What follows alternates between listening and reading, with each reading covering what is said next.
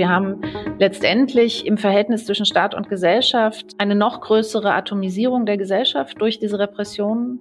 Und wir haben tatsächlich einen Überschlag des politischen Systems in diktatorische Verhältnisse. Und äh, das heißt, was wir jetzt noch nicht sehen, ist, dass ähm, dieser in anderen Bereichen, also insbesondere der Innenpolitik, sehr dominante äh, Sicherheitsapparat jetzt wirklich mit seinen Ideen in die Wirtschaft voll reinregieren kann. Das ist immer noch interessanterweise in der Hand von diesen Wirtschaftstechnokraten. Ein weiterer Indikator ist eben auch die Unterordnung aller Institutionen unter die Person des russischen Präsidenten. Und dann haben die Menschen die Erfahrung, dass in ihrem Leben es wirtschaftlich bergab geht, aber im Staatsfernsehen die ganze Zeit nur Erfolgsmeldungen kommen. Und das hat in der Vergangenheit zumindest auch für Unmut gesorgt. Das Hauptziel der Innenpolitik Russlands ist vor allem die Gewährleistung der demokratischen Rechte und der Freiheit, die Verbesserung des Lebensstandards und der Sicherheit des Volkes. Das sind Worte eines Mannes, der inzwischen so gar nicht mehr nach Demokratie und Freiheit klingt, sondern eher aggressiv daherkommt, ziemlich kaltherzig und vor allem auch ziemlich unberechenbar.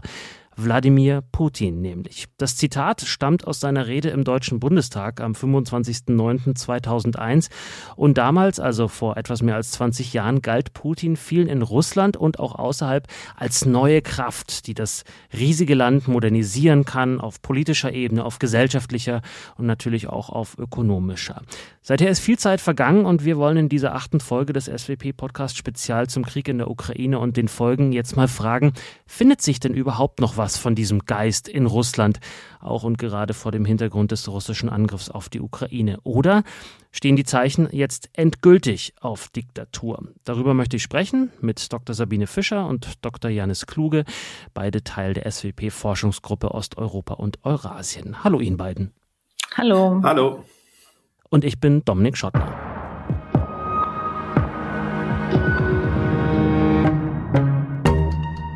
Janis Kluge, in der ersten Ausgabe des SWP Spezial vor ziemlich genau zwei Monaten waren die Sanktionen gerade beschlossen und äh, Sie haben Folgendes gesagt, was wir uns jetzt noch mal ganz kurz anhören wollen. Diese Sanktionen sind so massiv, dass es eben sich jetzt in den nächsten Tagen eine, eine Art von Finanzkrise und tiefer Wirtschaftskrise in Russland entfalten wird. Und das wird sich, denke ich, auch auf den Rubel dann auswirken. Wie gesagt, das aktuelle Bild sieht erstmal relativ glimpflich aus, aber äh, es wird sehr, sehr drastisch werden. Jetzt zwei Monate später, ist es denn so drastisch geworden, wie Sie es vermutet haben? Ja und nein. Also ähm, die Finanzkrise ist in der Form nicht eingetreten. Äh, das heißt, äh, obwohl es gerade in den ersten Tagen wirklich sehr, sehr viel Unruhe gab äh, im russischen Bankensystem. Es gab so anfängliche Bankruns, also Russinnen und Russen haben versucht, äh, Geld abzuheben, vor allen Dingen auch Devisen abzuheben. Ähm, und äh, obwohl es sozusagen diesen ersten Schockmoment gab, ist es tatsächlich äh, der Zentralbank der russischen in der Folge gelungen, die Situation äh, wieder zu kontrollieren. Sie hat dafür ähm, auch sehr massive Kapitalverkehrskontrollen eingeführt. Also sie hat praktisch ist dafür gesorgt, dass man kein Kapital mehr aus Russland abziehen kann. Damit hat sie auch den Einbruch des Rubels ausgebremst, der sich dann angedeutet hatte, gerade in den ersten Tagen. Und ähm, da ist tatsächlich eine Stabilisierung eingetreten. Und in dieser allerersten Phase hat Putin fast recht, wenn er sagt, dass die russische Wirtschaft diesen ersten Schock ausgehalten hat. Aber äh, die grundsätzliche Einschätzung bleibt weiterhin erhalten. Das ähm, sieht tatsächlich weiterhin besser aus, als es sich jetzt in den nächsten Monaten entwickeln wird. Es dauert eben länger. Und ähm, es gibt bei dieser Sanktionswirkung mehrere Phasen und diese, diese erste, also das Finanzsystem war praktisch das, was in der ersten Phase betroffen ist und jetzt sind wir praktisch in der zweiten Phase, wo es vor allen Dingen um die Realwirtschaft geht. Das heißt, um Lieferketten, um die Produktion, die teilweise ähm, schon stillsteht in manchen Unternehmen und letztlich um den Beginn einer sehr tiefgreifenden Transformation der russischen Wirtschaft, die jetzt eben ohne viele dieser Verknüpfungen ins Ausland auskommen muss, die sie in den letzten Jahrzehnten ausgezeichnet haben und die auch die Russinnen und Russen im Verhältnis zu anderen postsowjetischen Staaten relativ ähm, wohlhabend ähm, haben werden lassen. Also das heißt, dass auch das, äh, ja, das Einkommensniveau in Russland jetzt auch schon in diesem Jahr deutlich absinken wird. Und das heißt, ähm, die Menschen jetzt leben einfach so weiter wie zuvor, nur mit so ein paar Einschränkungen? Oder hat sich doch auf gesellschaftlicher Ebene in den, ich sage jetzt mal ganz vereinfacht, Geldbeuteln der Menschen doch auch was getan? Da hat sich schon jede Menge getan. Ähm, das liegt vor allen Dingen daran, dass die Inflation vor allen Dingen bei einigen Lebensmitteln eben sehr, sehr stark gestiegen ist. Es wird in diesem Jahr mit einer Inflation von 20 Prozent gerechnet in Russland. Und natürlich sind ganz viele Sachen, die eigentlich vorher selbstverständlich war, einfach jetzt gar nicht mehr verfügbar. Zum Beispiel Reisen in viele Urlaubsländer sind nicht mehr möglich. Es sind ja kaum also nur noch sehr wenig Flugverbindungen überhaupt aus Russland äh, ins Ausland möglich. Ähm, es ist auch ähm, der Zugang zu vielen Dienstleistungen, die eigentlich normal waren im russischen Alltag, äh, nicht mehr möglich. Also vor allen Dingen eben die westlichen Digitalkonzerne, die sich jetzt größtenteils zurückgezogen haben. Die Russinnen und Russen können ihre Kreditkarten nicht mehr im Ausland einsetzen oder auch nicht mehr, um online im Ausland etwas zu bezahlen, beispielsweise jetzt Netflix oder etwas ähnliches. Das heißt, das geht auf Umwegen über sozusagen VPN, also sozusagen mit so kleinen ja, Tricks kann man sich da behelfen, aber es ist sehr, sehr viel schwieriger geworden. Und äh, das heißt, es gibt ganz klar sichtbare Einschränkungen. Am härtesten sind davon die betroffen, die eben am meisten so in diese westliche Wirtschaftswelt, in ihr Privatleben integriert haben. Ähm, wenn jetzt jemand äh, also abgeschieden lebt, vielleicht eher in der ländlichen Gegend, ähm, äh, dann ist es sicherlich, dauert es etwas länger, bis die, bis die Folgewirkungen da ankommen. Und der russische Staat hat auch ein, zwei Dinge getan jetzt, um eben die Folgen ein bisschen abzufedern und ähm, ja dafür beispielsweise Unterstützungsleistungen äh, gezahlt. Frau Fischer, haben Sie dies auch so ähnlich beobachtet wie Janis Kluge? Also, dass ähm, äh, eigentlich das, was viele gedacht haben vor zwei Monaten, gar nicht so sehr eingetreten ist bis jetzt? Oder gibt es da etwas, was man vielleicht jenseits von ökonomischen Kennzahlen noch gar nicht so richtig erfassen kann oder nicht so gut greifen kann mit diesen Kennzahlen? Also ich denke jetzt mal über die unmittelbaren Auswirkungen der ökonomischen Sanktionen auf die russische Bevölkerung hinaus hat die russische Gesellschaft durch den Ausbruch dieses Krieges eben auch einen immensen Schock erfahren. Ja, ich meine, wir kennen alle die Zahlen aus den verschiedenen Umfrageinstituten, inklusive auch des Levada-Instituts, auf das wir alle uns ja berufen, weil es sozusagen das letzte letzte verbliebene unabhängige Umfrageninstitut ist. Also auch die letzten Umfragen des Levada-Instituts deuten auf eine breite Unterstützung dieses ähm, russischen Krieges gegen die Ukraine in der russischen Gesellschaft hin. Aber ich denke, ähm, nach allem, was ich beobachtet habe in den letzten zwei Monaten, muss man diese Zahlen schon sehr stark hinterfragen. Und der Schock in der russischen Gesellschaft, auch durch die drastische Unterbrechung eben der Kontakte nach Westen, nach Europa, der ist immens, gerade für die Bevölkerungsgruppen, die Janis Kluge eben schon angesprochen hat. Das betrifft vor allen Dingen natürlich die gut vernetzte, internationalisierte, gut ausgebildete, auch jüngere städtische Mittelschicht. Ja, also wir haben sowohl diesen, diese Spaltung zwischen urban und rural als auch eine generationale Spaltung, denn das betrifft eben auch jüngere Menschen wesentlich stärker als die älteren Generationen. Mhm. Ich hatte gerade die Folge angesprochen, unsere erste Folge des SWP-Podcasts, spezial aus dem, aus der auch das Zitat von Janis Kluge stammte. Damals ähm, konnte man vereinzelt von Protestaktionen gegen den Krieg hören und aber auch natürlich gleich von Festnahmen mehrerer Zehntausender Menschen. Gibt es sowas inzwischen noch zwei Monate nach Kriegsbeginn?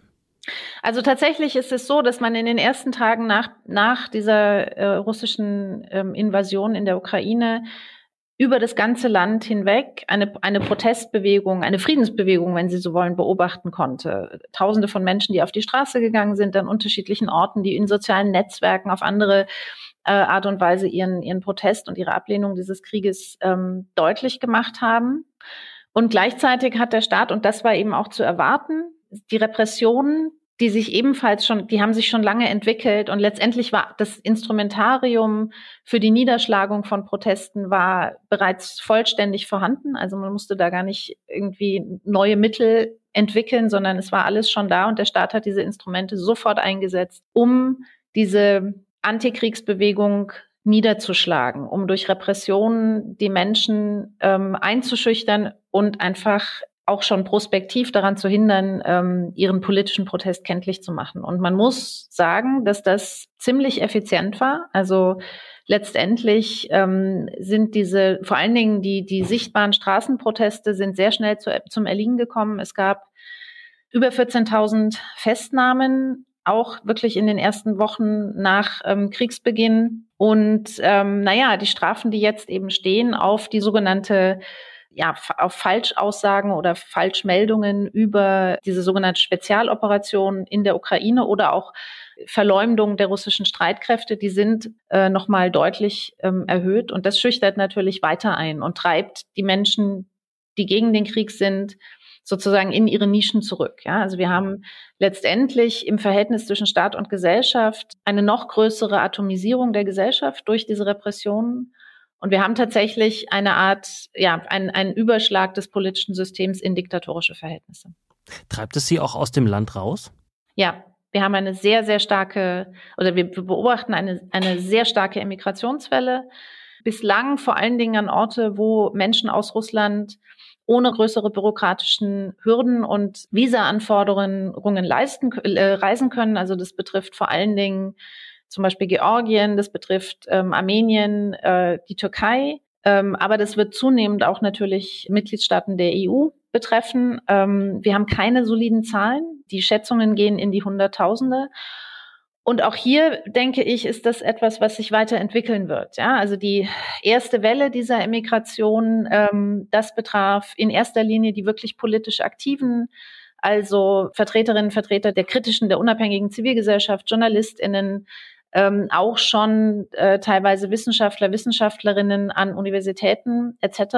Aber ich gehe davon aus, dass mit Andauern des Krieges und mit auch zunehmender Repression im Inneren ähm, immer mehr Bevölkerungsteile eben auch von dieser Emigrationswelle betroffen sein werden.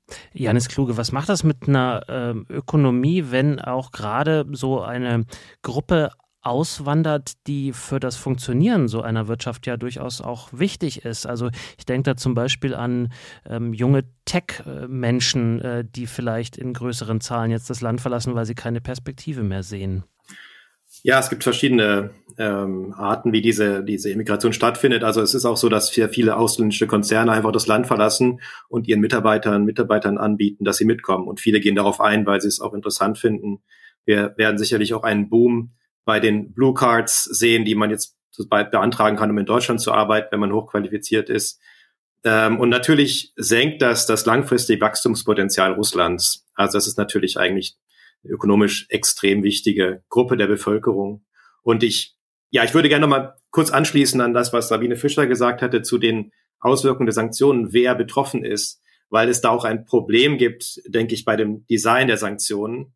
Wir haben uns ja sehr, sehr lange sozusagen sehr lange geweigert, ähm, den Energiebereich zu sanktionieren, der vielleicht am besten geeignet wäre, die auch die Verantwortlichen des Krieges in Russland zu treffen, also den Staat, den Energiekomplex, und haben stattdessen leider auch sehr große Kollateralschäden bei Gruppen, die wir vielleicht eigentlich gar nicht primär treffen wollten. Also gerade die, Trupp, äh, die Gruppen der Bevölkerung, die vielleicht am ehesten noch Putin kritisch sind ähm, und am ehesten noch vernetzt sind ins Ausland, die haben unter diesen ersten Sanktionswellen am meisten gelitten. Und wir haben uns eben für die Sanktionsmaßnahmen entschieden, weil sie für uns erstmal billiger waren als jetzt das teurere ähm, Energieembargo, was jetzt sicherlich Schritt für Schritt kommt.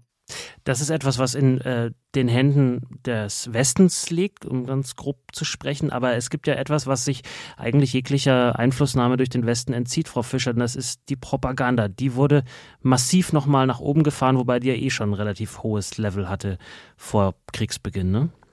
Ja, also das konnte man tatsächlich ähm, letztendlich wie im Lehrbuch äh, für Propaganda beobachten in den Tagen, bevor der Krieg dann tatsächlich ausbrach, wie da Propagandaregler rauf und runter geschoben wurden. Also ich war selbst in den Tagen vor dem Einmarsch in Moskau und äh, konnte das sehr gut beobachten, wie plötzlich zum Beispiel oder vor allen Dingen der Genozidbegriff überall war in dieser russischen Propaganda und die Behauptung, dass dieses sogenannte faschistische Regime in Kiew, gegen das Moskau sich angeblich ähm, zur Wehr setzt, eben ein Genozid an der Bevölkerung, an der russischsprachigen und russischstämmigen Bevölkerung des Donbass verübe. Ja, also diese Einbettung in insgesamt dieses Narrativ ähm, vom sowjetischen Sieg im großen Vaterländischen Krieg. Das ist eines der zentralen Propagandamotive, hat in den letzten Jahren immer mehr Bedeutung gewonnen.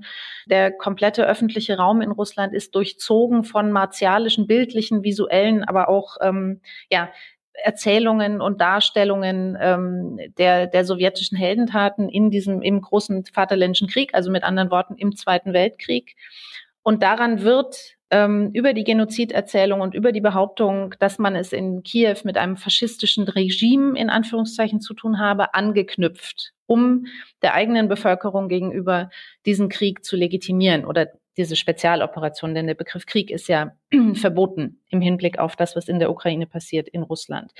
Und die zweite Säule der russischen Propaganda, die hier wichtig ist, ist eben die Behauptung, dass die Ukraine im Grunde genommen überhaupt kein eigenständiger Akteur ist, sondern vom Westen, also vor allen Dingen von den USA, aber auch von der NATO, instrumentalisiert wird. Sie ist nichts anderes, lediglich ein Instrument, das eingesetzt wird von diesem sogenannten kollektiven Westen, um Russland in die Knie zu zwingen.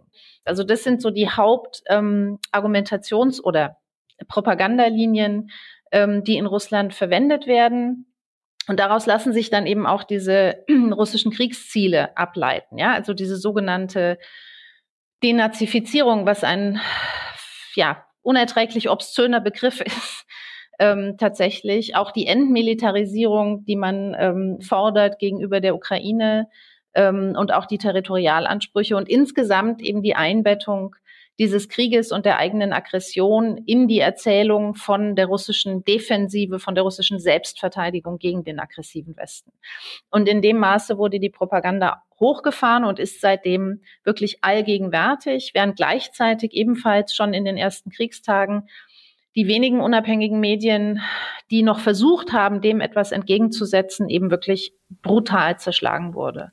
Mhm. Ja, also wenn man nicht VPN benutzt und nicht auf Umwegen versucht, eben das, was noch da ist, was jetzt von aus, aus dem Ausland zunehmend operiert an unabhängigen russischen Journalisten, wenn man da keinen Zugang hat, dann gibt es nur noch diese eine staatliche Propagandaerzählung und sonst nichts mehr. Jetzt haben Sie gerade gesagt, es gibt allumfassende Propaganda, die auch noch hochgefahren wurde seit Kriegsbeginn. Es gibt keine unabhängigen Medien mehr. Wer es wagt, ähm, sozusagen es doch zu probieren, wird entsprechend bestraft. Welche Merkmale gibt es noch, die möglicherweise darauf hindeuten, dass Russland sich schon in einer Diktatur befindet oder zumindest sehr stark auf dem Weg dorthin ist? Naja, also ich habe ja die Repression schon erwähnt. Ich denke, die Repression ist ein ganz wichtiger Indikator und diese Repression, das habe ich auch gesagt, also letztendlich hat der, hat der russische Staat und diese russische politische Führung über einen Zeitraum von zehn Jahren ein ganzes Instrumentarium für unterschiedliche Repressionen in unterschiedlichen Bereichen entwickelt. Also ob das jetzt um unabhängige Medien geht oder Zivilgesellschaft oder freie Meinungsäußerung etc. Und man konnte bereits im Verlauf des Jahres 2021 beobachten, wie diese Repression immer umfassender wurde. Vor allen Dingen nach ähm, der Rückkehr Alexei Nawalnys und seiner Verhaftung dann am Flughafen im, im Januar 2021 gab es ja große Demonstrationen, die sind mit noch viel größerer Brutalität niedergeschlagen worden, als das jemals in der postsowjetischen Geschichte Russlands ähm, der Fall war. Und dann setzten sich diese Repressionen immer weiter fort bis zur Duma-Wahl im September 21 und rissen auch danach nicht ab. Und diese Entwicklung ist jetzt nach Ausbruch des Krieges auf eine weitere Spitze getrieben worden. Und ähm, ein, ein weiterer Indikator für diese diktatorischen Verhältnisse, die sich mittlerweile entwickelt haben, ist eben auch diese, die Verabsolutierung, wenn Sie so wollen, der russischen Machtvertikale. Also die Unterordnung aller Institutionen, Organisationen ähm, und politischen, wirtschaftlichen anderer Akteure unter die Person des russischen Präsidenten. Sehr gut zu beobachten, während eben dieser Sitzung des ähm, russischen Nationalen Sicherheitsrates, als ähm, letztendlich Putin der gesamten Führungsspitze des russischen Staates ähm, vor laufenden Kameras und damit eben vor der russischen und vor der Weltöffentlichkeit ihre Zustimmung zur Anerkennung dieser beiden Volksrepubliken ähm, abgenötigt hat. Ja, und all das zusammengenommen veranlasst mich eben davon wirklich mit, äh, dazu wirklich mittlerweile von einer von diktatorischen Verhältnissen zu sprechen. Plus wir haben eine solche extreme Vertikale in diesem Staat und wir haben mittlerweile, es gibt so gut, es gibt keine horizontalen Strukturen mehr, über die zum Beispiel gesellschaftliche Interessenaggregation ähm, stattfinden könnte, über die Gesellschaft die Möglichkeit haben könnte, in irgendeiner Weise ähm, politisch wirksam zu werden. Ja, und ähm, die Verabsolutierung der, der Machtvertikale plus die Ausradierung horizontaler Strukturen, Zivilgesellschaft, Parteien, andere ähm, das ist wirklich ins Extreme getrieben ähm, und damit eben wirklich diktatorisch geworden in den letzten zwei Monaten. Janis Kluge, wie funktioniert Wirtschaft in einer Diktatur? Ich glaube, dass ähm, sich jetzt nach innen an dem russischen Wirtschaftssystem erstmal noch nicht so viel ändert. Das liegt daran, dass interessanterweise die russische Führung oder Putin bisher auf die gleichen Technokraten setzt, um die Wirtschaft zu managen, auch in den Szenarien der Sanktionen. Das heißt, es sind noch die gleichen äh, wie die Zentralbankchefin Nabiulina, Finanzminister Siluanov oder auch der Premierminister Mishustin, die jetzt damit beauftragt sind, äh, die Ergebnisse der Sanktionen zu managen. Und, ähm, und die tun das auch weiterhin auf eine, also man müsste sagen, autoritär, aber ökonomisch fast liberale Weise. Also das heißt, sie versuchen äh, beispielsweise eine Reaktion auf die Sanktionen waren, dass jetzt erstmal alle ähm, Kontrollen, Überprüfungen für russische Unternehmen ausgesetzt wurden bis zum Jahresende.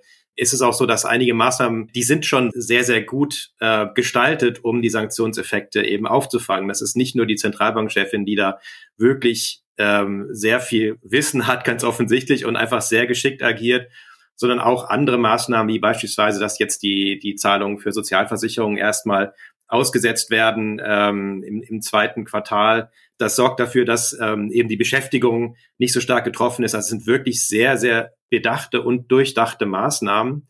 Und äh, das heißt, was wir jetzt noch nicht sehen, ist, dass ähm, dieser in anderen Bereichen, also insbesondere Innenpolitik, sehr dominante äh, Sicherheitsapparat jetzt wirklich mit seinen Ideen in die Wirtschaft voll reinregieren kann. Das ist immer noch interessanterweise in der Hand von diesen Wirtschaftstechnokraten.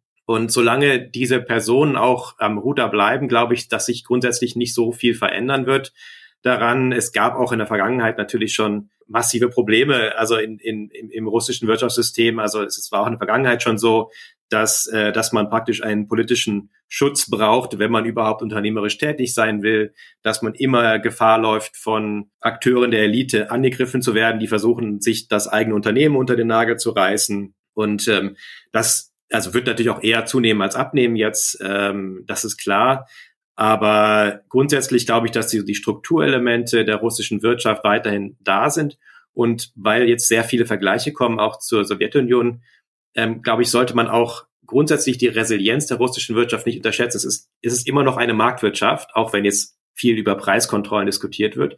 Das heißt, es gibt da schon ähm, auch Mechanismen, die in der Lage sind, so eine so einen massiven Schock dann auszugleichen. Also wir sehen jetzt überall Unternehmer, die versuchen, über alternative Wege sich äh, wieder Zugang zu Technologien zu verschaffen, was ja sozusagen durch das durch ein Embargo der EU und der USA und japanisch äh, asiatischer Staaten erstmal abgeschnitten ist, das jetzt über Umwege entweder über Drittstaaten zu beziehen oder eben von chinesischen, indischen Lieferanten. Das heißt, es gibt da auch Selbstheilungsprozesse in diesem Wirtschaftssystem, weil es eben letztlich immer noch marktwirtschaftlich ist.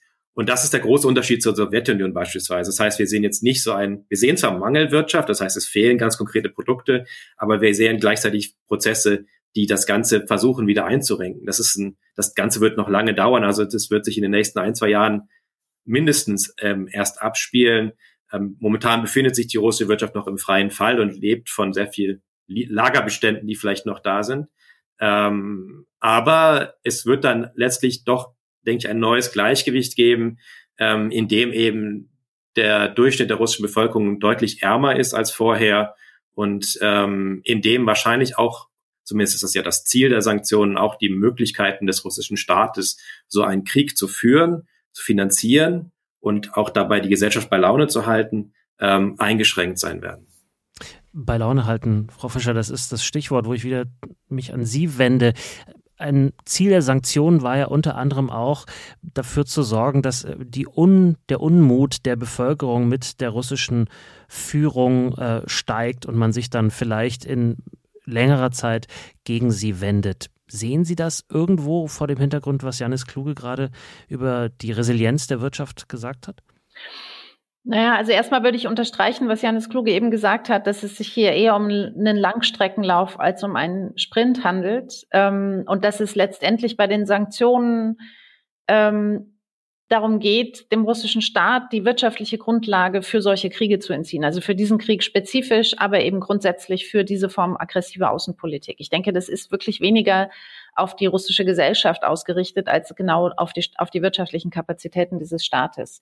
Ich würde sagen, dass das erste Mal seit 22 Jahren ähm, Herrschaft von Wladimir Putin tatsächlich wir jetzt in einer Situation sind, wo politischer Wandel vorstellbar wird. Ja, ich habe das ähm, in, in vorangegangenen Krisen nie gesehen und es ist auch nie eingetreten.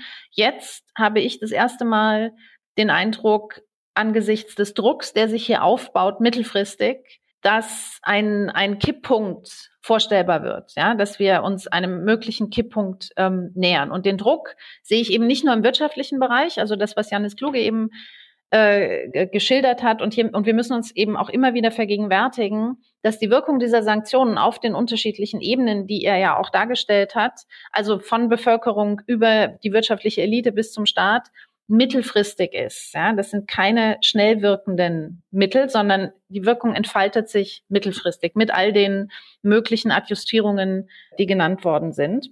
Ähm, also wir haben einmal die Sanktionen, die wirtschaftlichen Auswirkungen auf die Bevölkerung, aber eben auch auf die politische und die wirtschaftliche Elite. Und wir haben natürlich den Krieg selbst, ja, der andauert und der Verluste produziert, die natürlich ähm, auf die Dauer vielleicht auch nicht ab, ab einem gewissen Punkt nicht mehr so leicht zu vertuschen ähm, und aus dem öffentlichen Raum weg zu verdrängen sind, wie das im Moment noch der Fall ist. Ja, also da baut sich Druck auf. Ähm, der meiner Meinung nach durchaus das Potenzial hat, äh, das politische System mittelfristig zu destabilisieren. Nur müssen wir da eben auch ganz klar den möglichen Szenarien, die dann eintreten können, ins Auge sehen. Und die sind in keinster Weise durchgängig positiv. Also in meinen Augen angesichts dessen, wie diese Machtvertikale, wie dieser Staat aufgebaut ist, wie sehr die Gesellschaft atomisiert ist, ähm, in meinen Augen sind das alles Faktoren, die im Falle von politischem Wandel eher auf Destabilisierung hindeuten, als eben auf ein irgendwie geartetes, ähm, rosiges äh, Demokratisierungsszenario. Und ich denke, auch darauf muss man sich ähm, gedanklich jetzt schon vorbereiten, ja, dass wenn politischer Wandel eintritt in Russland, dass das dann eben wirklich große zusätzliche Herausforderungen mit sich bringen kann. An Sie beide zum Schluss, ja, Janis Kluge? Äh, wenn ich kurz ergänzen darf, es gab nach den Sanktionen 2014 auch Untersuchungen in Russland, wo man geschaut hat, ob es eher dazu kommt, dass die russische Bevölkerung sich hinter dem Präsidenten stellt als Folge von Sanktionen oder ob sie eher der Regierung die wirtschaftlichen Probleme anlastet. Und interessanterweise war es dazu, dass dieser Effekt, dieses, äh, dieses Konsolidieren, das man auch Rally Round the Flag Effekt nennt, dass das nicht eingetreten ist. Das mag daran liegen, dass für den einzelnen Menschen in Russland nicht immer klar ist, ob er jetzt wegen Sanktionen entlassen wurde oder ob das einfach Missmanagement war oder der Staat war. Und oft haben wir in der Vergangenheit eben gesehen, dass es dann zu Unmut gesorgt, für Unmut gesorgt hat, was auch daran liegt, dass der Staat, der russische, mit den Sanktionen so umgeht, dass er ähm, sie eher kleinredet und sagt, wir haben alles unter Kontrolle. Das heißt, er versucht auch da Stärke zu projizieren und, äh, und dann haben die Menschen die Erfahrung, dass in ihrem Leben es wirtschaftlich bergab geht, aber im Staatsfernsehen die ganze Zeit nur Erfolgsmeldungen kommen. Und das hat in der Vergangenheit zumindest auch für Unmut gesorgt. Also deshalb bin ich relativ skeptisch, was jetzt so einen Ready Round the Flag Effekt in Russland betrifft und erwarte eher, dass diese wirtschaftlichen Probleme dann auch ein Problem für die russische Führung werden. Und ich würde hier ganz gern noch einen Punkt ergänzen, weil ich, ich glaube, das ist wirklich wichtig. Ähm, wir dürfen nicht vergessen, wir sind jetzt alle im Schock und nur mit den tagtäglichen Entwicklungen in diesem Krieg ähm, beschäftigt. Aber wir dürfen nicht vergessen, dass der Krim-Effekt, ja, also das, was 2014 einsetzte an immenser Unterstützung für Wladimir Putin nach der Annexion der Krim, genau vier Jahre gedauert hat. Ja, wir haben jetzt keinen Krim-Effekt. Was wir sehen an, an Unterstützung ist viel, viel poröser. Und auch der Krim-Effekt hat genau vier Jahre, hat nur vier Jahre gedauert, ja, bis zur Verkündung der Rentenreform im Sommer 2018, dann war das vorbei. Ja, und das ist, denke ich, ein ganz guter Indikator, wie es jetzt mit dieser sehr viel poröseren Unterstützung, die wir sehen in der russischen Gesellschaft, weitergehen kann, perspektivisch. Und das war die achte Folge des SWP-Podcast Spezial zum Krieg in der Ukraine und den Folgen. Wir haben uns heute gefragt, ist Russland auf dem Weg in die Diktatur oder ist es dort schon längst angekommen? Und was heißt das für Gesellschaft und Wirtschaft? Darüber habe ich gesprochen mit Dr. Sabine Fischer und Dr. Janis Kluge. Vielen Dank Ihnen beiden. Vielen Dank. Vielen Dank. Tschüss. Tschüss. Und Ihnen, liebe Zuhörerinnen und Zuhörer, auch Ihnen vielen Dank für Ihr Interesse und Ihr Zuhören. Wenn Sie sich in das Thema weiter einlesen wollen, unter dieser Podcast-Folge verlinken wir auf der SWP-Website noch ein paar Artikel zum Thema. Lassen Sie gern auch auf unseren Social-Media-Kanälen eine Bewertung da oder auch in Ihrer Podcast-App. Kritik und Lob, beides gerne gehört, fließt natürlich auch direkt in die nächste Folge ein. Mein Name ist Dominik Schottner. Bis zum nächsten Mal. Bleiben Sie neugierig.